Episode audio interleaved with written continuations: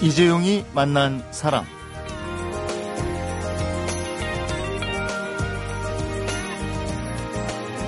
세계가 보존하고 전승하는 것, 이 가치가 아주 큰 일에 우리의 김장 문화가 선택을 받았습니다. 지난 5일에 유네스코 인류 무형 문화재 유산으로 대한민국의 김장 문화가 등재가 됐는데요. 우리나라에 세계 김치 연구소가 있다고 합니다. 이곳에서 석 박사 학위 모두 김치 문화사로 논문을 쓰고 선임 연구원으로 김치 문화를 연구하고 있는 박채린 박사를 초대해서 오늘은 우리의 김치 문화, 김장 문화를 좀 알아보고 가는 시간을 가져보도록 하겠습니다.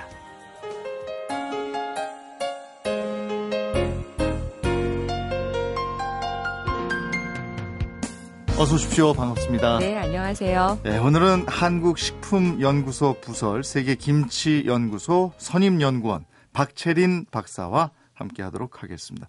요즘 굉장히 바쁘시다면서요? 네.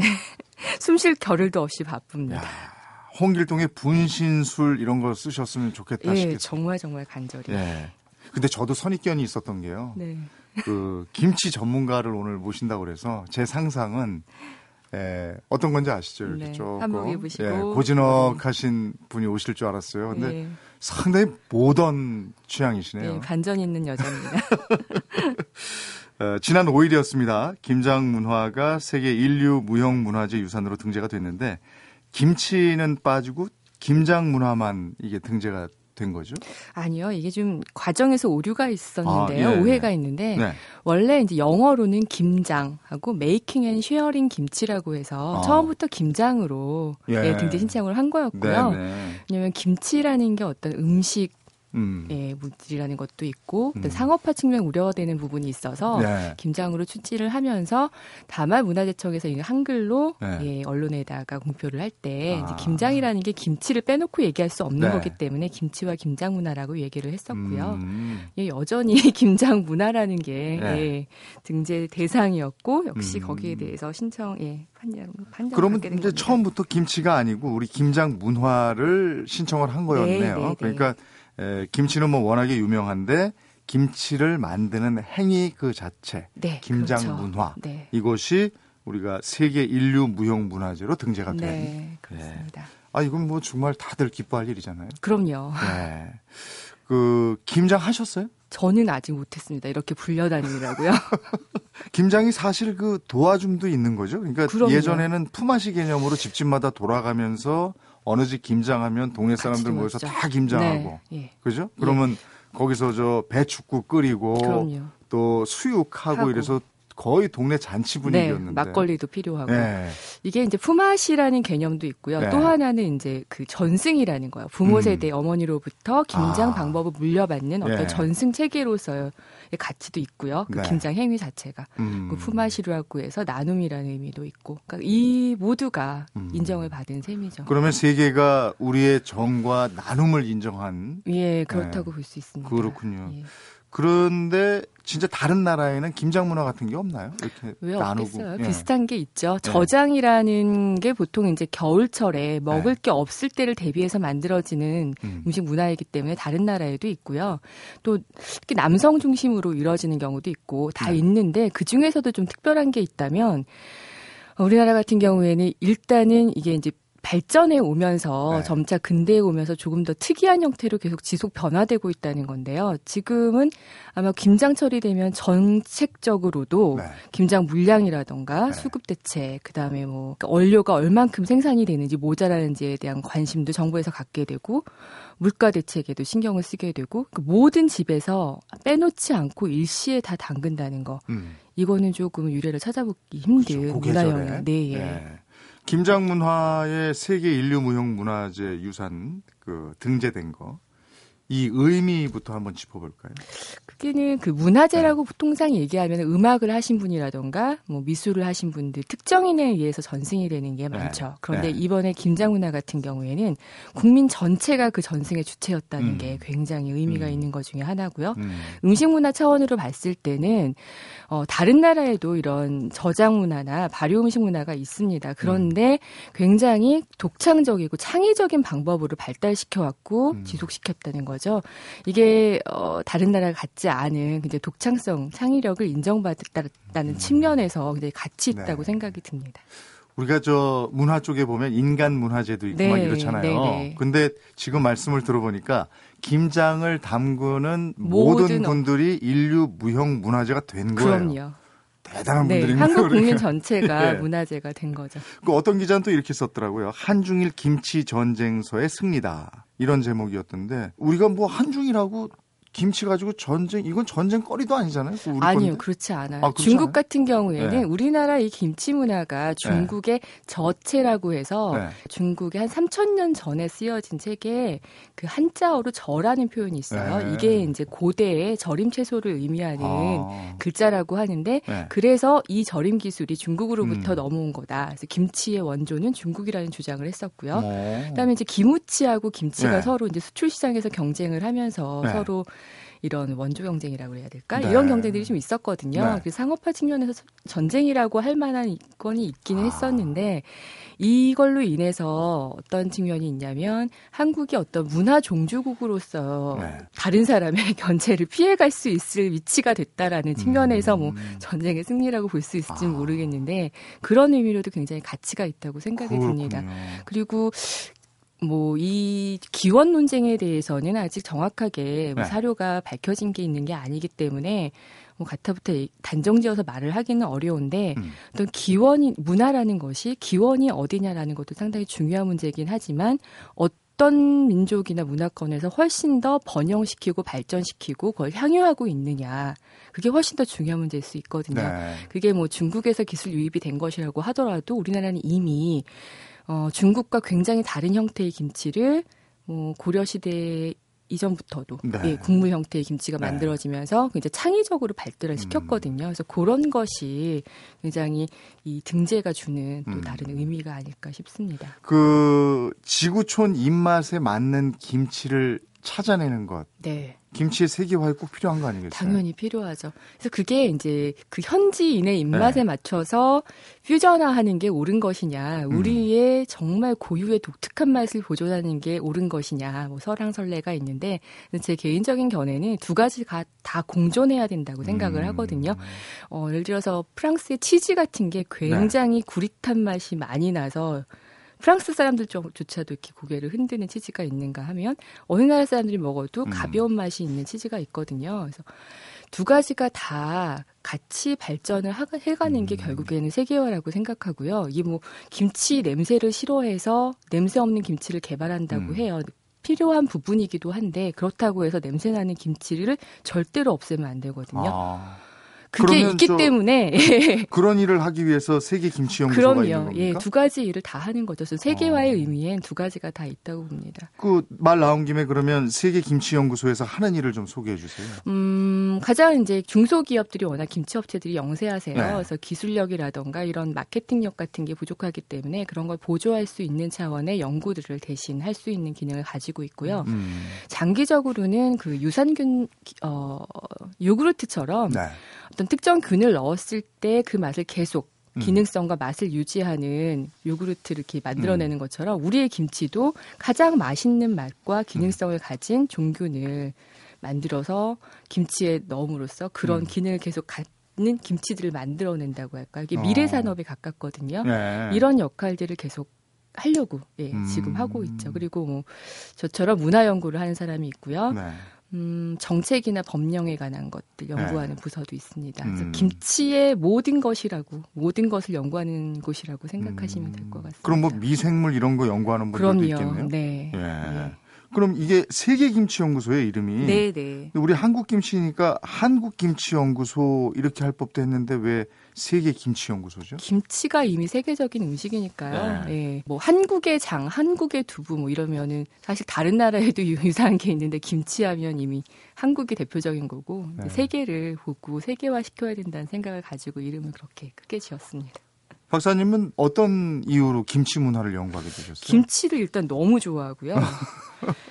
그리고 제가 네. 이제 졸업하고 나서 식품 영양을 전공을 하고 네. 어, 대기업 식품 대기업에서 근무를 하면서 네. 그 김치 마케팅을 하게 됐어요. 어. 그래서 그걸 계기로 또 김치 박물관에서 그 학예 실장 업무를 맡다가 그 식품 역사 쪽에 관심을 아. 갖게 된 거예요. 네. 그러다 보니 식품사를 하면서 김치와의 인연이 예, 계속 가다 보면 음, 이렇게 해서 그간 김치에 대해서 몇 권의 저서를 발표하셨는데 네. 예, 조선시대 김치의 탄생 이런 책이 있고요.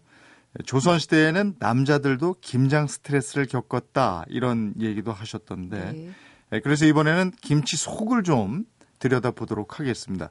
김치 인문학 시간을 가져보죠. 사람, 시대, 그리고 이야기. 이재용이 만난 사람. 이재용이 만난 사람 오늘 초대 손님은 세계 김치 연구소 선임 연구원 박채린 박사입니다.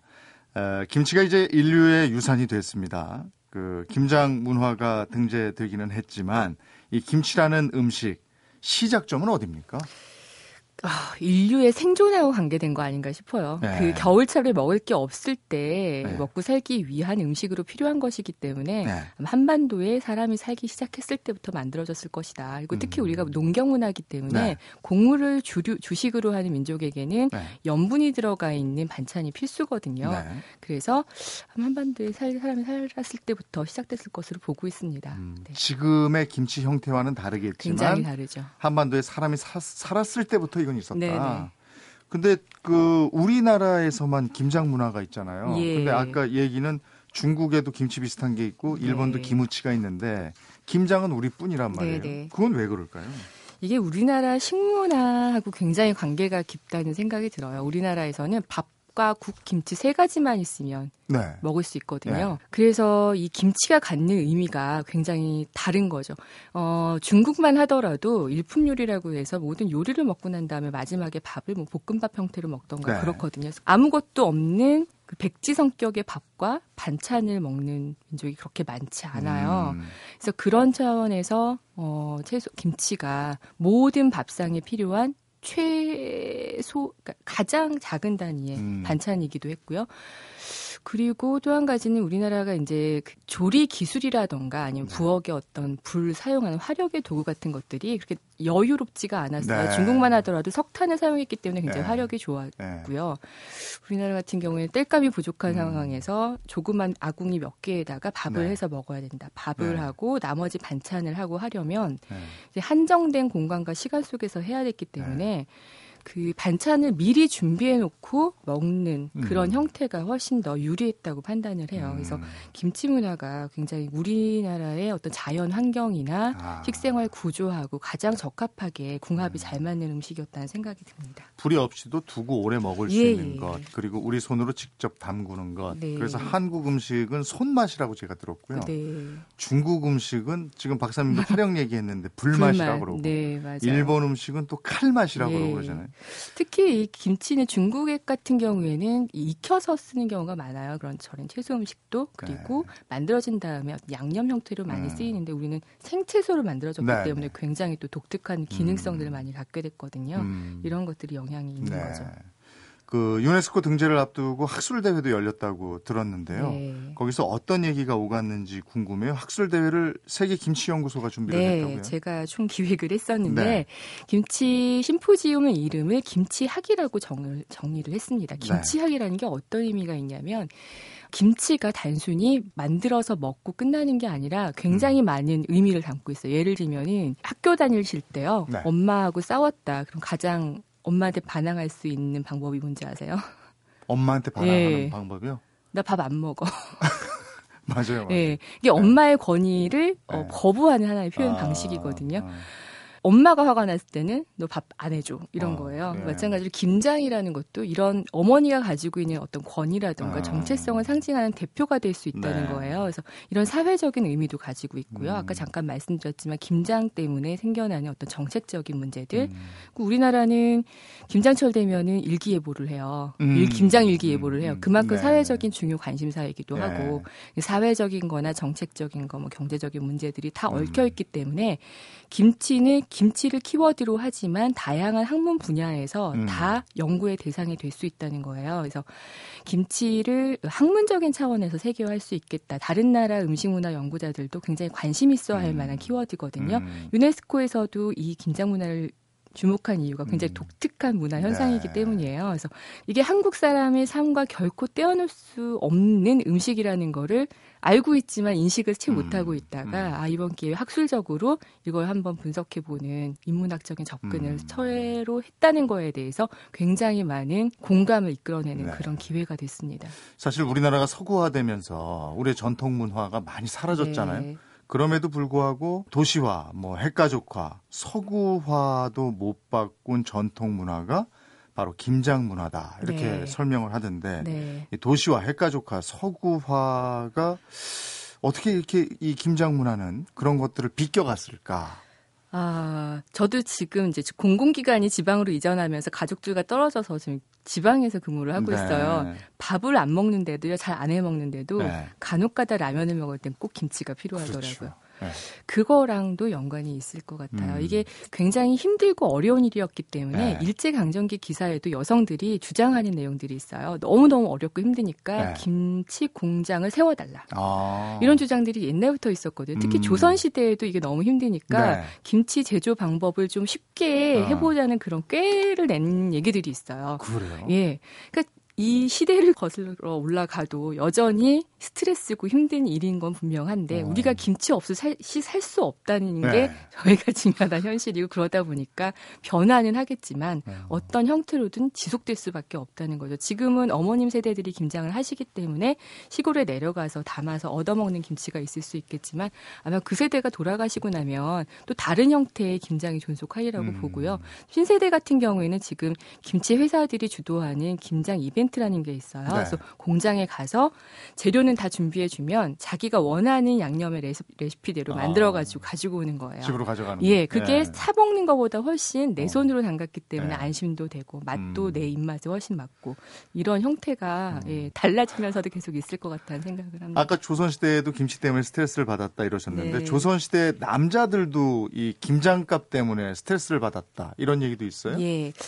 그 한국인의 밥상이 밥하고 김치면은 다 해결이 되기 때문에 네. 이 김치를 장만하는 게 굉장히 중요한 일이었거든요. 네. 그런데 네. 겨울철에 뭐 요즘에는 다른 먹거리가 많지만 예전에는 그렇지 않았기 때문에 한 달, 한 달이면 한 서너 달치 월급이 한꺼번에 들어가야지만 어. 해결이 되는 네. 일이었어요. 그러니까 가장으로서 부담이 굉장히 크죠. 음. 이거를 김장거리를 장만 못해주면 마누라한테 계속 구박을 받아야 되기 때문에. 조선시대에는 이제 그 화폐경제 시대는 아니었지만 그 김장이나 배추, 배추 무와 이런 재료를 음. 예, 남성이 공급을 해줘야 되잖아요. 그래서 음. 우리 밭에 얼마나 이 김장이 풍년이 들었을까라는 거에 대한 고민. 그 10월이 가까워 왔는데 그때는 네. 10월에 했었거든요, 음력으로 왔는데 날씨는 추워지는데 아직 김장을 장만을 못했으니 막 답답한 심경을 음. 글로 나타낸 것들이 있어요. 그래서 남성들이 쓴 글에서 그런 김장에 아. 대한 스트레스를 읽어낼 수가 있었습니다. 저희는 지금은 없습니다만은 그 저희 선배들 보면 김장 시장 보너스가 있었다고 예, 있었어요. 예, 80년대까지 예. 있었고요. 네. 그 특히 대기업 같은 데서도 명절과 더불어서 김장이 네. 큰 보너스 지급 대상 일이었어요. 네, 네. 그게 굉장히 사회적으로 재밌는 음. 현상인 거죠. 왜냐하면 한꺼번에 목돈이 들어가니까. 예. 예전에는 진짜 김치 많이 담갔어요. 많이 먹었죠. 예. 전에 저 이 겨울 준비면 집에 연탄 쌓아놓고 네, 배추 들여놓으면 네. 겨울 준비 끝났다고 네, 했다고. 그 기억이 나네요. 네. 어, 조선시대 얘기까지 해봤는데 재밌는 기록들이 더 있을 것 같아서요. 이번에는 조선시대 김치에는 어떤 기록들이 남아있는지 그걸 좀 들어보도록 하겠습니다.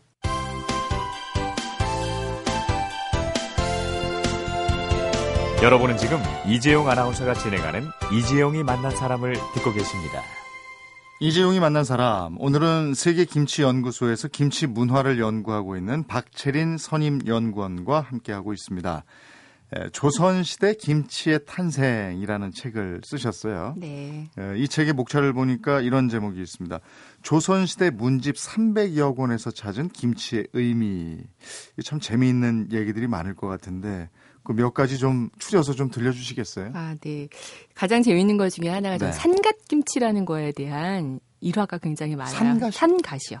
요즘은 돌산갓을 많이 아, 알고 예, 계시죠? 예. 그거는 쪽 거. 예, 예. 그거는 최근에 이제 근대 이후에 품종이 개량된 아. 개량 중이고 예전에는 산내에 올라가야지만 네. 그 겨울철 논이 채 녹기 전에 딸 수 있는 귀한 음. 향신 채소였어요. 네. 그 워낙 귀하, 귀하다 보니까 네. 이걸 산에 올라가서 딴 사람이 선물을 해줘야만 먹을 수 있는 어. 거였어요. 그래서 네.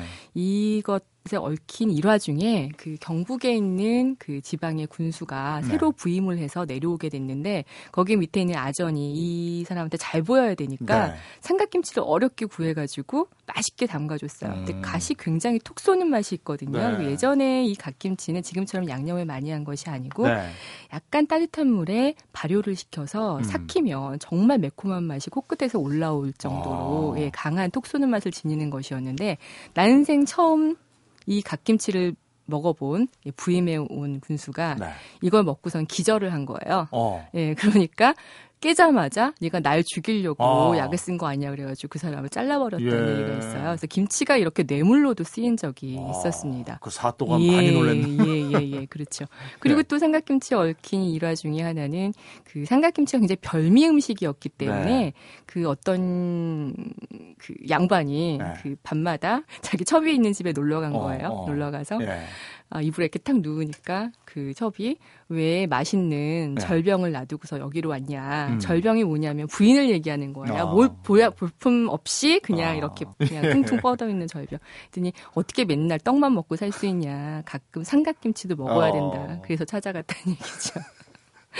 별미를 달리 네, 표현하는 그런. 예, 예, 그런 어. 예, 유행어처럼 쓰였다고 그 김장을 합니다. 주제로 한 글도 많이 찾아볼 수 있다면서요? 네, 예. 아까 잠깐 말씀드린 것처럼 네. 김장을 주제로 한 남성들의 시는 대부분 그런 스트레스에 얽힌 게 많습니다. 그래서 아, 10월이 되면은 네. 이제 찬바람이 불어오니까 음. 얼마나 김장거리가 있는지 음. 걱정이 된다는 거. 나머지 많은 반찬은 음. 있지만 김장군 김치를 준비를 해둬야 된다는 얘기. 또 하나는 그 여성들의 행장을 네. 주- 돌아가신 다음에 행장 기록을 하는데 음. 그 중에 그 여성을 칭찬하는 예로서 김치를 잘 담근다라는 게 그분이 일대기에 기록이 될 음. 아. 정도로 굉장히 중요한 일 네. 중에 하나였던 것 같습니다. 음. 근데 그 조선시대 제가 듣기로는요, 그 임진왜란 이후에 네. 고추가 들어오면서 우리가 먹는 이 빨간색의 네. 약간 매콤한 김치가 있지, 그 전에는 다 백김치였다. 네. 맞는 얘기예요? 아니요, 그렇지는 않아요. 아니에요? 네. 일단은 이제 배추가 없었기 때문에 지금 생각하시는 백김치랑은 배추가 없었다고요? 배추가 형태가 지금과 달랐어요. 어. 이파리가 많지 않고 네. 중국집에서 보실 수 있는 그 청경채와 같이 이파리가 거의 없고 아. 그다음에 우리나라에 이거 가 중국이 원래 이제 원산지인데요. 네. 우리나라에 가지고 들어오게 되면 한 3년 지나지 않아서 이게 그냥 순무처럼 그 네. 뿌리가 커지는 무처럼 변해버렸어요. 아. 그래서 우리나라에서는 그렇게 자주 먹기 힘든 음. 귀한 음식이어서 일반 요리 같은 데만 먹던 거였고요. 이전에는 주로 무로 담갔었습니다. 아. 그리고 우리나라 이 김치가 좀 특별한 것 중에 하나는 주로 장아찌처럼 소금에다 절인 게 중국이나 이제 일본의 어떤 절임 채소의 원형인데 우리는 국물을 굉장히 좋아하는 민족이에요. 네. 그러다 보니까 김치에 있어서도 그 국물을 많이 만들어낸 네. 동치미나 나박김치 같은 게 발달하게 된 거예요. 굉장히 음. 특이한 현상 중에 하나인데요. 이렇게 국물을 많이 하고 짠 기운을 없애려면 그 부패를 방지할 수 있는 기술이 좀 필요해요. 발효 제어하는 네. 기술. 그걸 하기 위해서 뭐 향신 채소를 넣는다든지 음. 중에서 뭐 할미꽃을 넣는다든지 맨드라미를 이용을 했어요. 음. 근데 바로 그 맨드라미가 산성 김치, 그러니까 김치가 발효하면 산성이 되거든요. 네. 그 산성 김치에 들어갔을 때 아주 빨갛고 예쁜 색을 나- 내게 돼요. 아. 그래서 이전에도 빨간색 김치는 있었죠. 매운맛은 아니지만. 매운맛은 아니지만. 어. 근데 대신 매운맛은 또 산초라든가 뭐 파, 마늘, 생강 이런 것들이 대신 해 줬었습니다. 그래서 매운맛이 전혀 없다고 하기는 힘들, 산초요? 힘들죠. 그 추어탕에 넣는 추어탕에 그 산- 들어가는 산초. 아니, 그걸 김치에 넣어요? 예, 예, 예. 그 맛이 희한할 것 같은데. 맛이 좀 희한할 것 같아요, 저도. 그런 거 드셔보셨어요? 저는 못 먹어봤어요, 김치는. 아, 문헌에만 그게 있군요. 예, 예. 아니, 근데 뭐 장아찌 담글 때는 산초를 많이 아? 넣습니다. 예, 예, 예. 그러면 지금 우리가 먹는 배추김치요. 네. 일반적인. 예. 그건 언제부터 우리가 먹은 거예요? 이 배추김치에 대한 욕망은 끊임없이 있었어요. 그러니까 배추가 유입된 이후에도. 네. 그래서 이 배추 김치, 배추를 먹고 싶었으니까 품종 개량을 계속 해낸 거죠. 아. 1800년대 한 중반쯤 돼서 이 이파리가 많은 배추의 육종에 성공을 네. 하게 된 것 같은데 네. 문헌으로 봤을 때는 그래서 그때부터 김치의 재료로 들어가기 시작했고요. 네. 지금은 배추 김치 담그실 때 거의 4등분 내지 6등분, 심, 음. 심하면 8등분까지 하시거든요. 어, 20세기 초반, 1900년대 초반까지만 하더라도 음. 배추를 음. 반 정도밖에 자르지 않았어요. 그만큼 아. 통에 예, 이파리 수가 작았던 거죠. 결과가. 그게 점점 커지는 예, 점점 커지는 거죠. 개량을 예, 해서. 예, 예. 그러면 진짜 얼마 안 됐네요. 네. 그래서 지금 원래 중국, 김치가 중국에서 왔다고 해서 차이니즈 캐핏이라고 했었는데 네. 품종 개량이 우리나라 김치에 맞게 너무 많이 변화를 아, 했거든요. 그래서 네. 국제 식품 표준 표준 식품 규격인 코덱스에서 네. Chinese cabbage라고 하지 않고 김치 cabbage로 하는 거에 대해서 승인을 내줬어요. 아. 그래서 지금 저희는 김치 cabbage라고 부르는 그렇군요. 게 정확하게 맞습니다. 그러면 저 조선 시대에도 어쨌든 우리 같은 형태는 아니지만 담가 먹긴 담가 먹었잖아요. 예, 그렇죠. 그 김치 속에 들어가는 것들도 지금하고 많이 달랐겠네요. 그때는 훨씬 더 화려했어요. 화려했다고요? 네. 배추 자체도 굉장히 귀한 식품이었고 네. 어, 고추, 어, 이런 배추김치를 만들어 먹는 사람들 자체가 상류층이라고 보셔야 돼요. 아. 예, 그래서 일반적으로는 훨씬 이후까지도 주로 네. 무, 특히 짠지 형태를 드신 네. 분이 훨씬 많고요.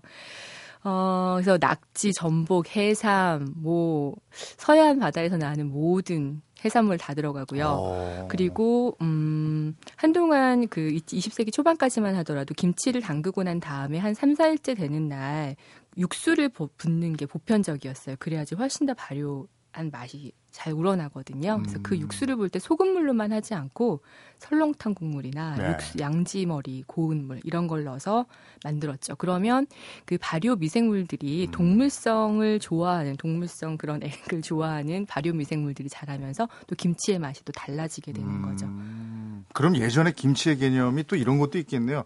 그러니까 동네에서 제일 잘 사는 부잣집에서 김장을 하면 네. 모든 사람들이 그 집에 모여가서 그렇죠. 김장을 하고 얻어가는 노동의 거죠. 대가로 얻어가는, 얻어가는 그런 것도 있죠. 아, 당연히 있습니다. 예. 네.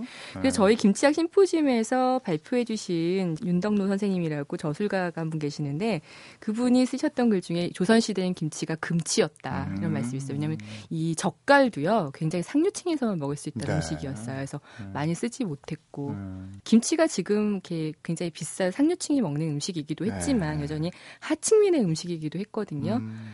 저희 어렸을 때는 김치 반찬 싸가는 거 좀 부끄러워하는 친구들도 있었어요. 음. 김치만 싸갖고 가면 김치 달랑 예, 그렇죠. 그러니까 김치가 주는 의미가 네. 이중적이기도 하거든요. 아. 그래서 그런 이중성이 조선시대나 일제강점기나 현재나 다 공존하고 있어요. 조선시대에도 선비들 같은 경우 굉장히 청렴 결백하게 살아야 되는 사람들이라 화려하고 뭐 사치스럽고 이런 거면 굉장히 욕을 먹어야 되는 네. 일이었거든요. 네. 선비의 밥상에는 밥과 김치면 충분하다 음. 이런 얘기들이 있고요. 음. 그러면서 반면에 또 굉장히 그런 잔치집에 갔을 음. 때 거기에도 반드시 또 끼어야 되는 음식이기도 음. 했고. 거긴 또 이제 나름대로 호화로운 예, 호화로운 네. 음식으로 필요하기도 네. 하고 그리고 없으면 안 되니까 또 네.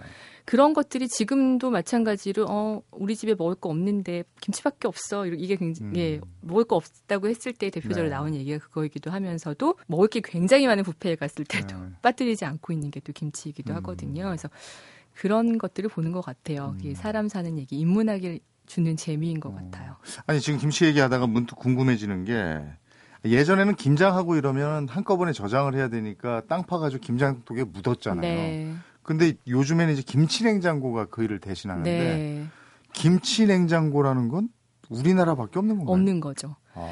이 김치 냉장고를 처음 설계도를 그리신 교수님이 서울대 예, 교수님이셨는데 네. 해주신 말씀 중에 하나가 그 모든 가전 제품이 지금 뭐 외국에서 네. 수입이 돼가지고 우리나라에 정착을 하고 네. 한국식으로 좀 변형이 됐다고 한다면 네. 김치 냉장고는 유일하게 가전제품 중에서 음. 한국이 독자적으로 기술 개발을 해서 음. 예, 만들어낸 거라는 것은 굉장히 의미가 있다는 거죠. 네. 그리고 김장 문화라는 게 그 아파트가 생기면서 저장이 힘들어지고 빨리 쉬어지니까 사실 많은 양을 담기가 힘들어지면서 자칫 사라져 버릴 뻔도 했었거든요. 음. 김치 냉장고가 만들어지고 보편화된 게 김장 문화의 지속에 굉장히 큰 영향을 줬습니다. 예. 실제로 연세가 드신 분들 같은 경우에는 김장 문화를 좀 포기했다가도 다시 네. 만들기 시작하실 수 있었던 게 6개월 이상 보존이 되거든요. 김치 아. 냉장고는 예전에 그 예. 땅에다 묻었던 거 이상으로 보존이 잘 되니까 저장법의 발전이군요. 예, 예, 예. 그러니까. 예. 겨울철에 1년에 한 번만 정말 담아도 되는 거예요. 예. 그전에는 여름에 먹을 거, 봄에 먹을 거 다 따로 음. 만드셨다가 겨울에